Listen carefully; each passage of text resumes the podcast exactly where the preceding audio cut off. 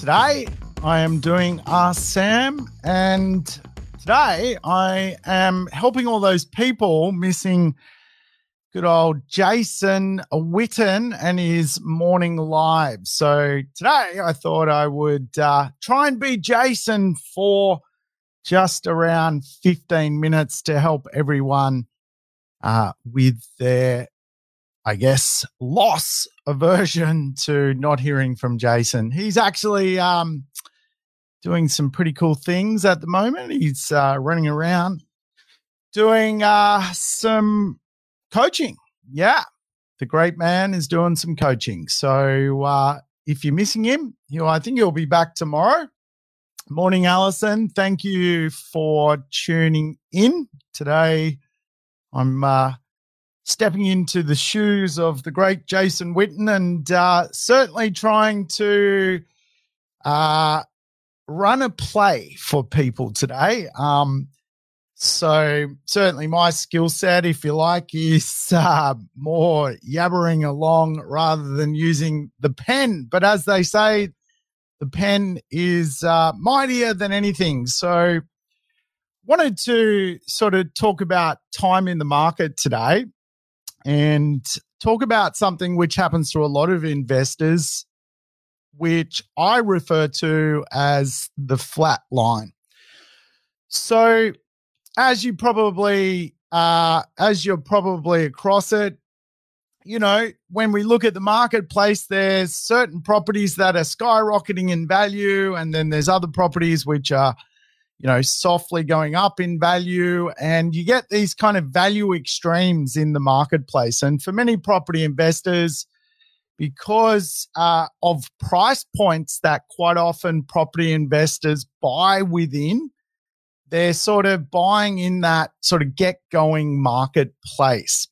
Quite often, what you see with more expensive properties, people have got a trade in to push the values up. So you often see that with property investment. So, um, quite often with property investment, because a lot of people are buying for three, four, five, six hundred thousand dollars, that marketplace is kind of lumbered in almost with the first homeowner market a lot of the time. And it's like people coming to that marketplace really uh, are using cash or equity Whereas opposed to sort of that million dollar plus marketplace, generally people getting in there have a trade in. So they're they're flipping something, they're selling one property, they're moving, they're upgrading. So you generally see this kind of correlation of of sort of uh, you know, more growth in higher price points. And so what happens to a lot of property investors? Now, this is me being Jason. Um, we we have a little starting point, right? And if you like, we're going to go up this ladder. And for many property investors, the end point is really the asset, uh, the asset doubling, if you like, in value. So we want we want to start. We want the asset to double, and we need about 15 years to go on this journey what happens to a lot of people is they get to really uh, they get to this point which is what i call the flat line. Basically uh, so basically what happens is their their asset if you like um, doesn't uh, they people start to question whether what is going on with the asset. You know i've only made a hundred thousand dollars or my asset you know, is is stagnated, but the rest of the market is flying along. And quite often you compare um, what you've bought to many people who perhaps are uh, part of that upgraded marketplace. So what happens is a lot of people then uh, end up in this place where they get sort of spat out of the real estate market. They start they get to a flat line period. And really, the asset, if you like, and the person start to make a decision. Should they keep going and uh, wait it out, or should they take a loss or just move the asset for, you know, um, a can of Coke, so to speak. So this happens to a lot of property investors. They get to this sort of period where I guess you would call it like a flat line. And one way to kind of consider the flat line, if you like, let's call this the flat line, is we need to know whether our asset is going to keep moving or indeed it's actually going to get stuck. The best way to understand that is when we think about real estate as a as an investment vehicle, uh, generally we're buying an investment that someone is going to see value in into the future. We're exchanging money today for more money later on. And so, quite often, if we're going to see our asset continue to bubble along, it's the sophistication of the market basically identifying that what we have is valuable. And quite often in our first five years of owning real estate, the market doesn't necessarily see what we own as sophisticated. We've bought something relatively inexpensive in the market because we're using the rental return to hold the asset. And after a period of time, we start to go, well, is this really actually working? And what I often see with investors is they've done the hard work. You've got the asset. Now you've just got to keep going. And a lot of property investors start to question whether their asset is actually sophisticated enough to keep going. Now, this is a really good question because there are some indicators which will tell you whether you've bought an asset which is sophisticated enough to keep going. Certainly, I see the flatline effect occur, and some properties actually are not sophisticated enough to keep going. And they tend to start to go down in value. So they, you hold them for a period of time they don't resonate with the market. And then, really, the only place for them to go is down. So, how can we tell the difference with what we're holding? And for me, you know, I've been through this emotionally. I've been through this also with, um, uh, you know, assets I own. I've uh, had assets which I've questioned their sophistication lo and behold, seven more years holding them, they've gone on to make a million dollars. So, how do we know where we're at when it comes to is our asset going to keep being appealing to the market or is it going to start to, decline in appeal? So, for me, what I what I'm always looking for is investment in the area. And also stock coming to the area. Now, what you'll often find with your assets is because you bought them at a period of time, say down here, and now you're re examining them, let's say five years later or seven years later. Actually, what happens is over a period of time, there is sophistication improves for people. So people's viewpoints change. All of a sudden, you know, there's the iPhone 14 and the iPhone 15. So it's an interesting place to be because here you're buying something that you're hoping someone will actually like. And the appeal of the asset will continue to improve. That's the point of doing a long term strategy. You're buying something that gradually actually improves. And at some point, the sophisticated marketplace will come in and really pay more for it. So, what you kind of see is almost like the tailwind of capital growth can often be far greater than the initial hit of capital growth. So, by way of example, uh, the property, for example, that I recently made a million dollars out of. I bought it in 2011. By 2013, it had done zero.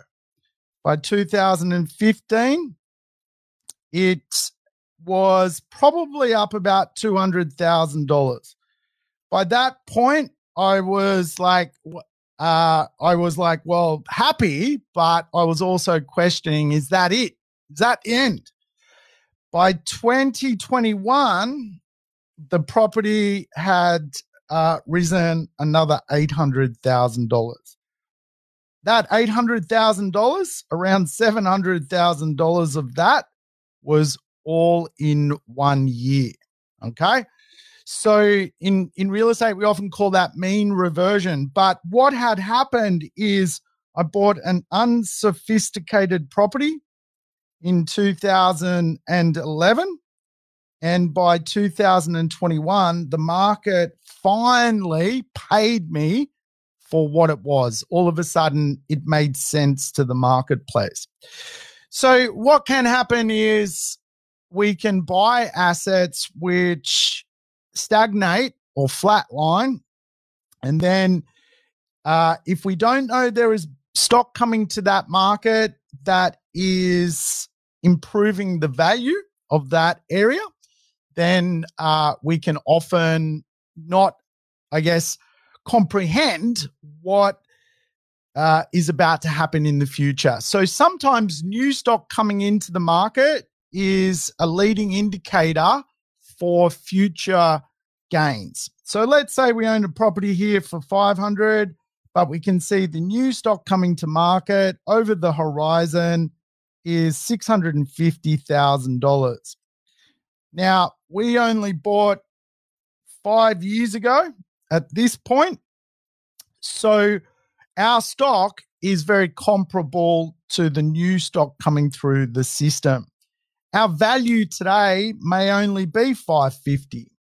So we're questioning the flat line effect. We're going, well, we've only made $50,000. Is that it? But we can see the level of sophistication is continuing to uh, improve. Where this starts to struggle is when you get a marketplace where there is no improvement on price, where there is no stock coming through the system, uh, pushing the envelope of value up and up and up. And quite often, I've uh, I've certainly um, had the flat line effect, where particularly in um, some regional marketplaces, when when there is no future investment in those marketplaces, there is no um, sophistication coming into the marketplace, and really your asset starts to decline in value. And I've I've certainly had that. So obviously, when we think about where we where we are in the market today, one could say we're you know, we're at a boom period. And what has happened to a lot of property investors is they've had an asset which has basically uh, been on either side of the flat line effect. Some people might have bought an asset for $400,000, you know, five years ago. And today, after the boom, it's now uh, only still worth $400,000. What happened during that five years? Their property might have gone down to $300,000. The boom has bought them back to where they are today. Other people have assets at $400,000 today, which are now, you know, $500,000. So, what next? What next? Now we are finally at a point where we are going from boom to actually boom recovery, which is uh, which is what we want as a property investor. So the best way to understand the boom was we had five years of no growth, and now we had really one big year of uh, five years worth of growth. So, what can happen in real estate is after a boom, you can have a slide, then a trough, then you can have a bottom, then you can have a recovery. Then you get sort of like a hot market, and then you have a boom again. A little bit different this time as to where we're at in the property marketplace. We're actually at a period where we've got a boom, but we're actually now uh, recovering from the burst of the boom. And we're now going into a place where we're more going to get growth of sort of 5% per annum on assets, 6%, which is what we actually want in the real estate marketplace. We want this sort of good, moderate level of capital growth rather than periods of total stagnation of no growth and then one big year of capital growth. And that's called mean uh, reversion. So interesting where we're at at the moment in the marketplace. A lot of property investors probably are here at the moment in this kind. I might draw this again. This is why Jason's really good at this stuff. I'm not very good at actually uh, using these bloody. So here we are. And the ultimate is the double. Our starting point and the loss. We are probably all at this point at the moment when it comes to how we view our assets. We're in this kind of middle bit, which is the hardest bit to be. And again, I think when you look or analyze your assets, you potentially are about to see even more capital growth as the sophistication works its way down from the top to this kind of middle section of where your probably your asset is today. Because when you started out buying assets, you bought you um, quite often as a property investor spending 400 500 and the trade up market is spending 1 million 2 million uh, that kind of money. So they're people who trade up, sell something here they've made some money out of, and uh, invested here. And because they're investing it here, they've just there's just more money pours into this kind of funnel, if you like. Because most of us invest here, and the reason we do that is because of affordability, but also the rental return. We don't want to uh, here, you know, you might buy a million dollar asset or a two million dollar asset and only get seven hundred dollars a week. Here, you might buy a five hundred thousand dollar property but get, you know, five hundred dollars a week. It's kind of the logic of of uh, of a yield uh, uh, balancing it. So we need all these uh, people eventually to come and pull us up they're only going to pull us up if we have sophisticated assets which have been parked uh, through a period of time. And this is very much what happened to me um, in a recent property. It was unsophisticated, it was cheap when I bought it. Um, by 2021, it was considered sophisticated by the market. And all of a sudden, they were they were seeing it as a trade up. So think of it that way. You are buying a non trade up here, and you get stuck quite often here, but you need someone to trade and want it later.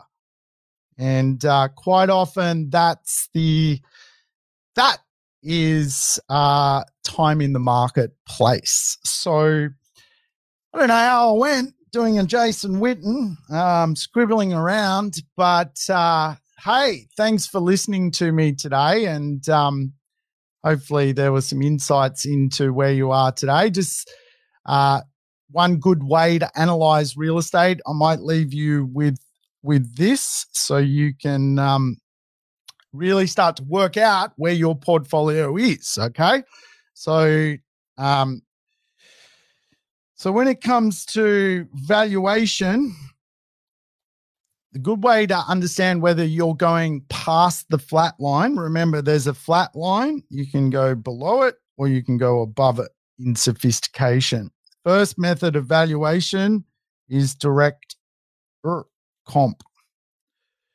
Now, direct comp, a direct comparable, is quite often what you will use. It's it's known as like for like. So when you do a desktop valuation, for example, they will do this. They will say, well, you've got a four bedroom property. This is what the other four bedroom properties in the neighborhood sell for. So that is quite often how we perceive where we we are today in the marketplace. However, there is another method of valuation known as summation. And summation is basically the uh, replacement value. Now, if you were to go and look at your portfolio, you will notice that the replacement costs for your asset, let's say you bought a property for 400,000, direct compar- comps, I don't know, let's just call it 500,000, you may actually see the replacement oh, the replacement cost for your asset is actually $600,000. And as long as there's assets coming into the market around that replacement cost, even though you are sitting here from a direct comparable point of view, you're actually looking over the horizon. And when you look over the horizon and can't see replacement costs actually improving, you've probably got an asset which maybe uh, we should all have a closer look at and potentially offload.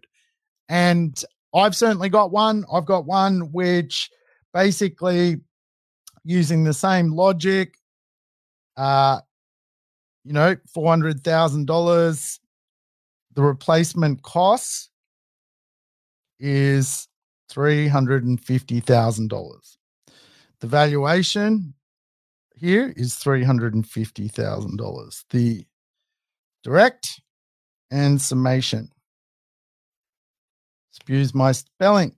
So you can see when I look at this asset that I own, um, I am now stuck. I've got uh, I've got no sophistication of the demand coming through. Replacement value for my asset is is not improving, and the direct uh, comparables obviously are the direct comparables. So in this case, I I am Going back to the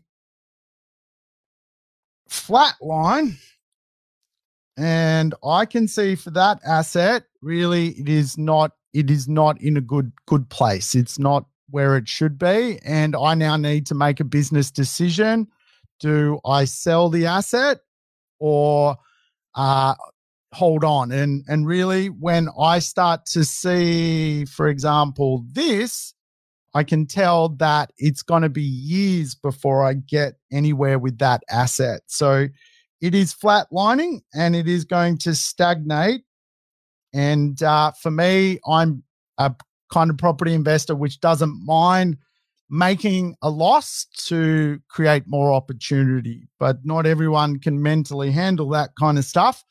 Um, so, you know, the best way to do that is just stick out at, at more time. But you can see um, the polar opposite for other properties I own is the flatline effect. Uh, today, the asset, let me choose, uh, yeah, one asset today is $600,000 in my head. New assets coming into the market are $700,000. Um, and if I was to do direct comp- comparable, it's probably 650. I was to use summation, it's 700. So I know I'm going in the right direction. Okay. All right. That's it for Jason Witten today. Um, I hope you understood me because to be honest, I don't use the pen and I was a bit nervous. So how did I go? Was I okay? Um, all right. Uh, I might leave it at that um, before I uh, before I do something even more stupid. Thanks for listening, guys. You have a great day.